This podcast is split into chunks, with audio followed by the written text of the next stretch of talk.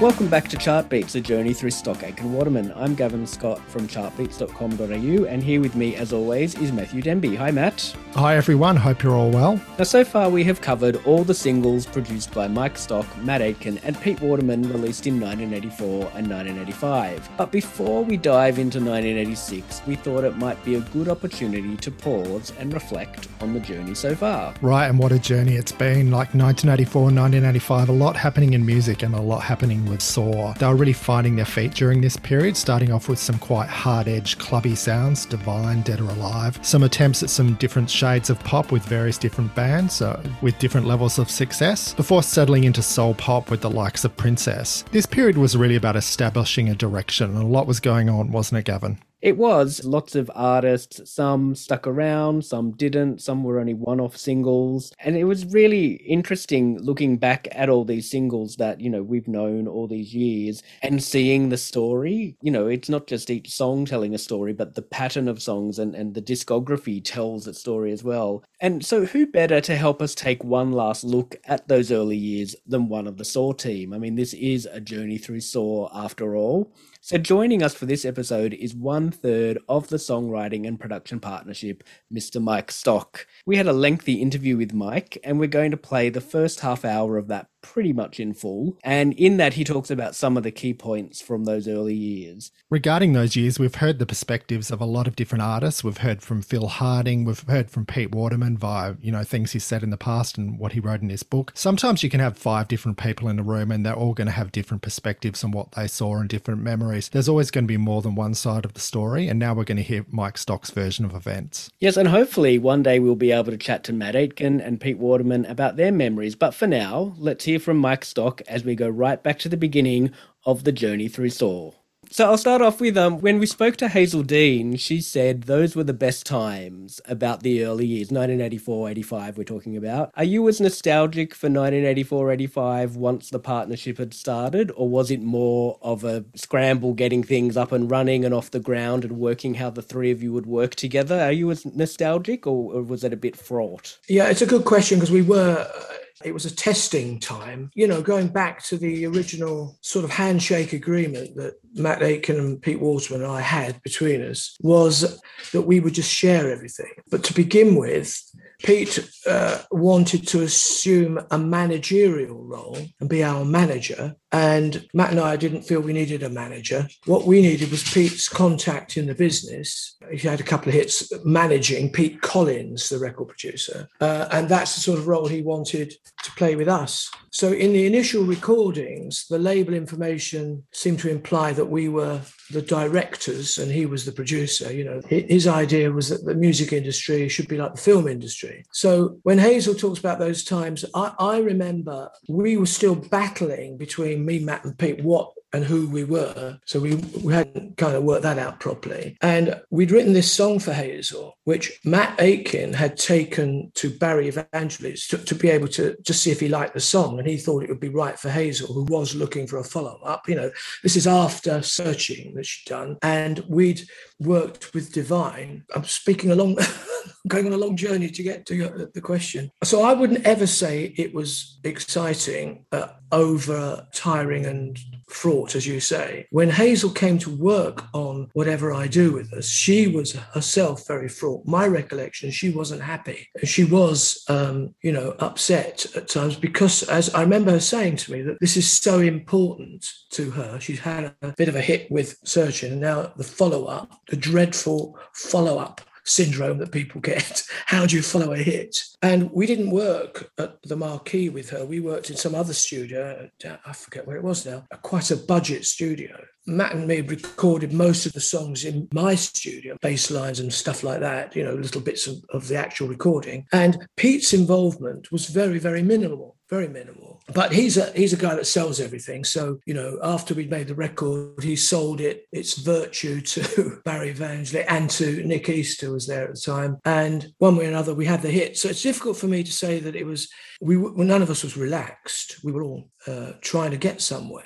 And to understand who we were, you know. So it took a bit of a battle, but after a short time, we managed to get produced by Stock Aitken and Waterman. None of this directed business, you know. One question about those early credits. Obviously, Pete Ware is mentioned in some of those early credits. Yeah. What ended up happening there? Because the four of you were working together, and then see he was then out of the picture after that. How did that come to pass? Well, God, uh, well the, the story is uh, it's, it's, it's, not a particularly happy thing, but the um, Pete Ware and Matt Aitken and me, we worked in my studio in Abbey Wood in southeast London, a cheap studio that we built underneath my bungalow. It had a cellar, and we worked. We programmed the Divine record down there, for example, and we we did the demo for whatever I do down there. And so Pete Ware was in my band, my function band, along with Matt at the time. He he joined us, and he was interested in the studio work that we were doing. And so he came down into the studio with us.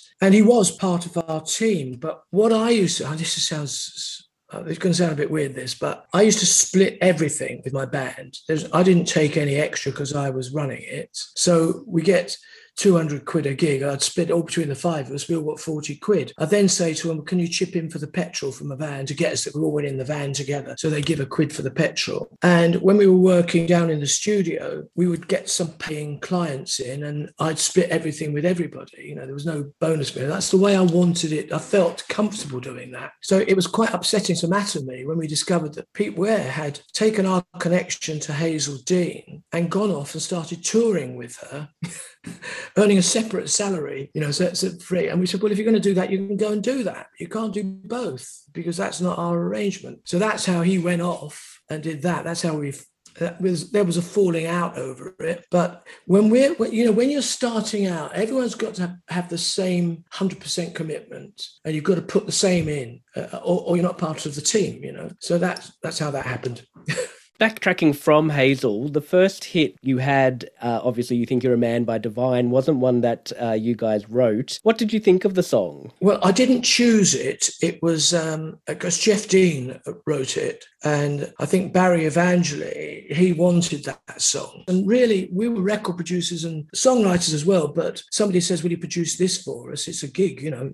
Yeah, we'll do that, of course. Um, so our opinion of the song isn't that important. But I found it was all right. I found it, you know, it was it's high camp. And you know, when you when you learn that you're going to be doing this with Divine, then it, it's really not uh, it's not Beethoven. It's just a gimmicky camp song. So you know, you, we went, we went for that for all it's worth it's quite simplistic as a song, but you know, but I know Geoff. Geoff's an intelligent man, so it, it was studied simplicity. You know, it wasn't just because uh, he couldn't couldn't do anything more complex. It, it's a good little song, you know. Now let's go back to Hazell. The first UK top 10 hit, Whatever I Do, uh, had obviously evolved from an earlier record. We found Michael Prince, as I'm sure you're aware, having listened to it. Yeah. And um, I don't know if you heard his story about how he found out Dance Your Love Away had been turned into Whatever I Do and he was out at a club and he heard it and he called up to find out what happened. Is that your recollection of the situation? My recollection is he did call us from his hospital bed. He'd been, as he called it, fooling around with a jar of pickles. And I don't know what he meant by that. I think he'd cut his hand. And, uh, and he said, with enough expletives, um, that he'd heard this woman singing his effing song and what the heck's going on, sort of thing. Uh, that I recall. It's, it's probably better if uh, if he said that um, he heard it in a club. That's more dramatic, I suppose.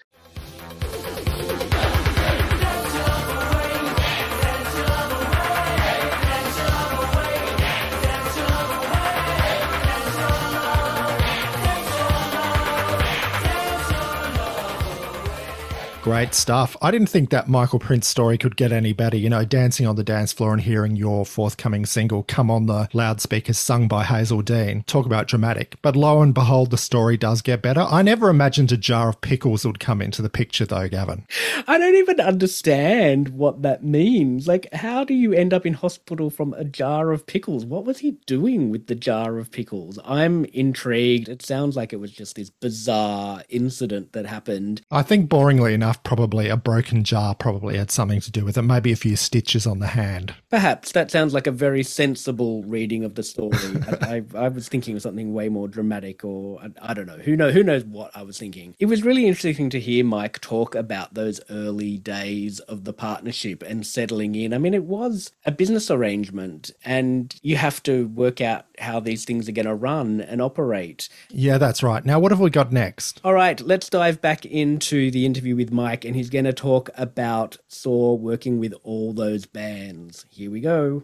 Now, also in this era, you worked with a number of bands who we've covered on, on the show so far Dead or Alive, Brilliant, Spelt Like This, The Dance Society, Rin Tin Tin. And some of those experiences sounded like they were quite contentious, whereas others seemed to go quite smoothly from what people have been saying. For you, did it quickly become apparent that bands and Saw weren't always an easy fit? Yeah, very early on. I suppose Matt uh, and I would have preferred working with vocal performers uh, than a band. And that's because really Matt and me were the band. And on all those records, all the hits that we've made, you know, between us, we covered all of the instruments, including the drums, uh, guitars, orchestrations, you know, rhythms, pianos, whatever. You know, that was all Matt and me. When you had, as with Dead or Alive and others, Rin Tin Tin and the ones that you mentioned, the drummer always wanted to involve himself in the drums, you know, the guitarist always, were. and mostly they weren't as good as us as musicians let alone uh, producers. So I do understand those and artists, particularly if you're a band, like the experience of going into a studio, you know, and don't mind if they spend their own money messing about with a snare sound for uh, six months. But uh, Matt and me felt that our responsibility was to get them in and out as quickly as possible because uh, it's their money that they're spending, and most of the bands didn't realise that. And so there were plenty of arguments with bad, but you had to accommodate, uh, and it did it did happen on a couple of other occasions as well with artists where it just if they've got too much of an opinion of what the music is and how it sounds, well, what's the point of coming to Stock Aitken Waterman? You know, I can see on the one hand it's kind of like oh look, it's it's easier if I just do it. From your point of view, you know, playing whatever the instrument might have been, we can do it better. Yeah, I'll just do it. And then obviously from their side, it's kind of like, well, what are we here for? Well, I mean. Most bands um, are not very honest with themselves. You know, if you if you're if you're supporting Pete Burns, you are very much in a supportive role. you're only there because he's there, and it's that's a kind of honesty. I mean, sometimes in some of the bands that we work with later, or uh, you know, if you're a great singer and you're you're a band like Steps, for example, you know, some some of the band members were there just because they made up the numbers. To be honest, uh, not that there was anything wrong with that. Uh, I can think of other bands where you know, were it not for the lead singer, that the rest wouldn't be ha- there would be no gig for them. So we preferred, you know, working with Kylie or, or as an example, or Jason, and but and, and they often didn't like that either, to be honest, because we were quite well. We know what we're doing. We'll just get on with it. And some of them wanted to enjoy the studio for a different sort of reason, you know, to hang out. Uh, we we just felt that was uh, we had too much to do. So it seemed like the relationship with Brilliant was possibly the most successful out of all of them. Well, I mean, being brutally honest, there was Jimmy Cauty and Youth, and uh, June. It was June, wasn't it? Yeah. um, Montana. So they were very sponge like in the studio. They had no firm idea. And I think they had dreamed up the idea of Brilliant, you know, one night in the pub. It wasn't like they were organic, I don't think, because I think Jimmy Cauty was just on the lookout for anything novel or edgy. And Youth was one of these guys that played bass, but on the back of his guitar, he'd written the notes so he could have a look and see where was A and where was B. you know, they weren't world, you know, the world's best musicians, but they had a, an ear for, I think, sort of something a bit, some concepts, you know, and novelty. Sponge-like is an interesting way to put it. It seems like they, from speaking to youth anyway, that he enjoyed being in the studio, but wasn't, I guess, fighting what you were trying to do so much. No, no, they were they were following us in a lot of the ways, and we were showing showing them the way, what was possible in the studio, and they they were very. That was something they were excited by, I think. Um, now, the Dead or Alive relationship, uh, obviously, a lot has been said and written about that being difficult and, and arguments and things like that. But some of the Dead or Alive songs were your biggest worldwide hits. Do you think sometimes it is worth having that push and pull to keep people on their toes? That push and pull business, that story that I've heard uh, Waterman talk about and a few others, um, is not, is very exaggerated. I mean, Phil Harding's exaggerated it beyond. There, there was no point where we fell out. There was only a, a bit of tension because the other guys in the band wanted more involvement and it's impossible. You know when you talk about synthesized music and they they were heavily synthesized. There was no live guitar player running around you know. It wasn't like that's not the sort of band. And steve obviously on the on the drums was they were all computer generated drums so there was no pretense there. People have dis- discussed the idea that we sort of left the studio in in some kind of and then they mixed it without us. That's just completely untrue. We left the recording at 11 o'clock o'clock on the appointed night for Phil to come in and mix it. That was the way we often did things, mixed overnight. And then 11 o'clock in the morning, Matt and me came back in and checked the mix over to see if they hadn't missed out the harmony or something. And that's how, how it was done. There was no argument. And because clearly not, uh, because they came back in the studio, we finished off the album and then we did another album. So it's, you know, it was a working relationship. But, but you know, Pete Burns was quite caustic in his comments and quite sarcastic and in a, in a sort of a scousy, Liverpudlian way, you know, and difficult sometimes you didn't know how to take it. But, you know, I got on well with him personally, and he got on well with me, I think. And and also he sent my wife flowers when we had birth of one of our ch- children. Um, so we had a sort of personal relationship as well, like that. So, so that second album, uh, Mad, Bad, and Dangerous to Know, the claims around that are that it was the first album took a month, that album took six months, and it was just an incredibly difficult process. Is that something you would also dispute? I'm not saying it is easy from the point of view, of, uh, as I'd already explained, with the bands, it is difficult, uh, and that would be the reason if it took any longer. But there's another thing to fit into that. We'd moved out of the vineyard vineyard, uh, the uh, Marquee Studios, and we were really setting up our own studios at the vineyard. And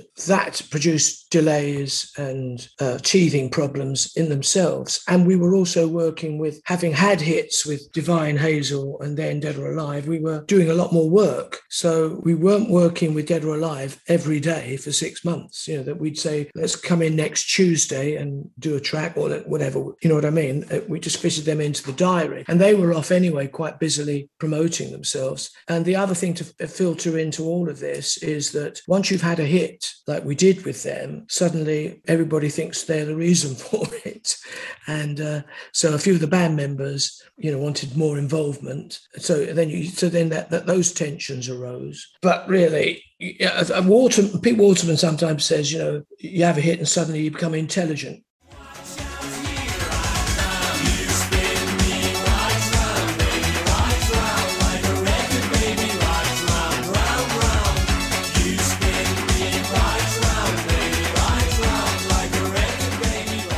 What an epic record that was, and it's become the stuff of legend, that recording session that produced You Spin Me Round. We've heard from Phil Harding, we've heard from Pete Burns in the past in many interviews talking about it. We've heard from Pete Waterman, who also had a pretty dramatic take on that story. But it seems that Mike Stock remembers things very differently. I mean, he certainly did an amazing job on that record. They all did. It's like you, you can't produce something that fantastic without a lot of really talented people being involved. Yeah, and I guess that's what I was getting at with the question about as difficult as some of these situations might have been, sometimes I feel like you need that push and pull. If you're all kind of pushing each other, you all end up doing your very best and you bring out the best in each other. And sometimes that takes a bit of friction, I think. I really believe that a bit of tension does have a lot of creative uh, spark to it. So thank you. Whatever whatever happened, thank you for making that amazing record. That's right. Now let's hear about some more amazing records and particularly Princess and the rest of the soul pop genre that Stock Aitken Waterman moved into. Let's hear some more from Mike on that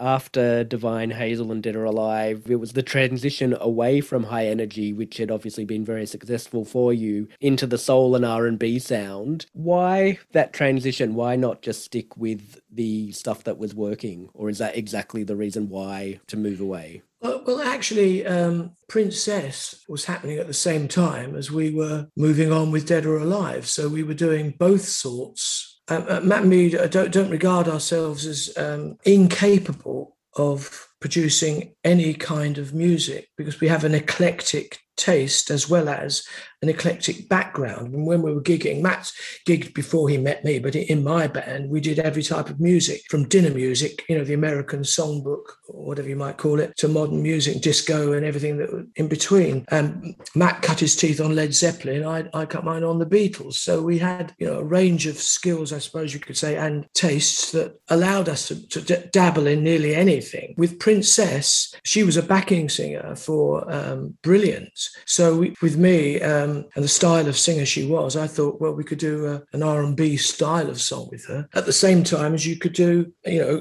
Get Me to the Doctor from uh, Dead or Alive. You know, it's it's all around that sort of time. So I don't think I don't think there was any a decision to transition. But as record producers, we didn't particularly want to be just shoehorned into one category. We we wanted to show our breadth. I think partly because we enjoyed other type of music, you know, other types. Did Say I'm Your Number One feel like a risk at the time? Well, it was it was a risk risk. But no, we weren't um, so firmly established that although we were picking up projects uh, like Brilliant, and I think they were signed to WEA Warner's, uh, and so so Warner's picked up the tab. Uh, we were still I was very interested in ploughing our own furrow, and I wanted our own record label from the very earliest moments that it could be thought of in that way. If you had a record that nobody else wanted, we'd put it out ourselves. And I think I did the Princess song, Pete Waterman was away on holiday, and I did did that at night after the session with Brilliant had finished. Um, so sort of ten o'clock at night, got her in and sang the song, and then Matt me finished the record. And I got Phil Harding to mix it, and I said, "Look, here's a song by Brooklyn, Bronx and Queens, BB&Q band, mm. uh, which had that bell sound on it, which I really liked, and said I want it to sound like this played in the record, and that feels very good at that. You know, you could match sounds up. So we got our own R&B track together. Then when Waterman came back, I left it on Waterman's desk for him to hear it, a cassette, and I could hear him going berserk over it in his, his office when he heard it. He loved it and then gave it to, to sort of Nick East, who we'd known via Barry. But, you know, because bringing to bear our producer and songwriter capabilities with Pete Waterman's marketing knowledge and and Nick East's and an artist like Princess who can sing, you know, you can so they they got together and stuck her out on the road. You went and did clubs and things around London. So we started a buzz, but you know, there was never any question in our mind that we would have a hit. It was only hopefully we'll have a hit. That's the way it always was. I always kept my fingers crossed. Never went out saying any record. We were never cocky or overconfident. Now, obviously, Say I'm Your Number One was huge, but the other uh, soul stuff you did in 1985 for Haywoode, Three Degrees, O'Chi Brown, and even After the Lover's Gone didn't connect in that same way. Why do you think that was? Because, I mean, they're all good songs. Um, O'Chi Brown and Haywoode were they had deals with uh, uh, major record labels. I'm trying to remember who O'Chi Brown was on now, which label? Magnet. Oh, it's Magnet. Well, Magnet's connected to a major. Um, and Haywoode, where was she? She was CBS. Yeah, so there you go. Um, the the major of the day was CBS. And so once you've made a record, it's over to those guys to promote it and to work out where to sell it. With the three degrees that was with Supreme and Nick East. And so, yes, that was a bit of a disappointment because that should have perhaps done better than it did. But I don't know, type of artist maybe, because they weren't, I'm not saying they were old at the time, but they were, you know, older than Princess and the younger artists had, you know, they had had their hits in the 70s. So there's a sort of feeling that they perhaps didn't have the mileage in them that uh, the younger artists did. But I, I, I can't explain why. But you, you, you take those things if we had a hit, we were highly delighted, but we were never, you know, confident that we would. And I guess to wrap up this era, and we maybe have answered that with The Heaven I Need, that the last question I had was what single from 1984 85 were you surprised didn't do better on the UK chart? I'm going to need to look at a list.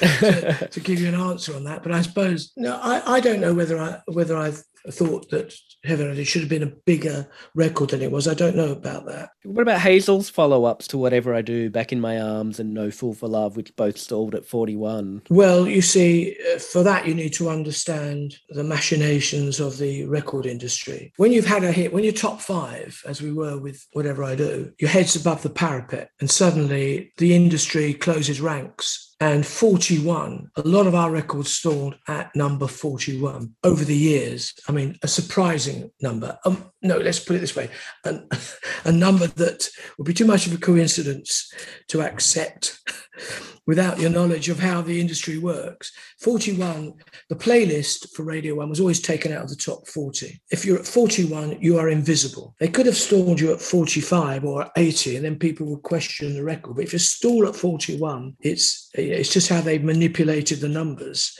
to keep you out. It doesn't happen anymore because there's no chart like that. But it was a well known thing, you know. Do I sound like a conspiracy theorist? You know, who knows? It, it it might be the case. No, it's definitely the case that the charts were manipulated. They always were, right from the earliest days. There's no doubt about that. I see Hazell. We had we did come back and have hits, other hits with Hazell. Yes. But the initial follow-ups, I don't think the songs were were wrong. I think the productions were not radio friendly. This is the problem because they're high energy based normally. And back in my arms is is so in your. You know, I think I did hear one Radio 1 DJ gave it a spin, um, saying, oh my God, imagine waking up next to that every morning. Because it's a, it's a herring vocal screaming out uh, with a high energy beat.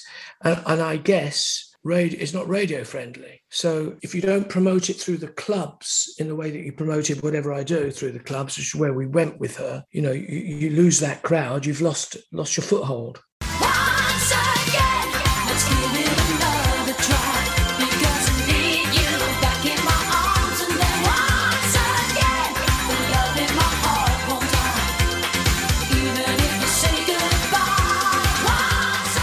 Well, I think that DJ was a little harsh, but uh, long term listeners of this podcast will remember I did agree that perhaps that one was perhaps a little bit shrill in places. Not my favourite Hazell Dean song, but still, it filled the dance floors. I was really interested to hear Mike talking about chart manipulation and chart rigging and stuff like that. As a bit of a chart geek, that kind of stuff is fascinating to me, and it's obviously a topic that Mike is interested in. In the 90s, and Saw fans will know this, Stock and Aitken released a single. It was a cover version of You Can Do Magic, and it was sung by Sunita, but it was credited to an act called Mo Jams featuring Debbie Curry. And the whole purpose of that single was to prove that the charts were rigged. So, yeah, obviously, Mike is quite interested in that topic. And coming up on the podcast, we're going to hear from another Saw artist, or rather, a Saw artist's manager, about a possible example of chart manipulation, chart rigging. So, yeah, that's something to look forward to as well. But that's all we've got from our interview with Mike for the time being. We did speak to him for another hour, and we'll be featuring that in future episodes as we continue our journey into the singles produced by Saw that were released in 1986. Speaking of 1986, we'll be back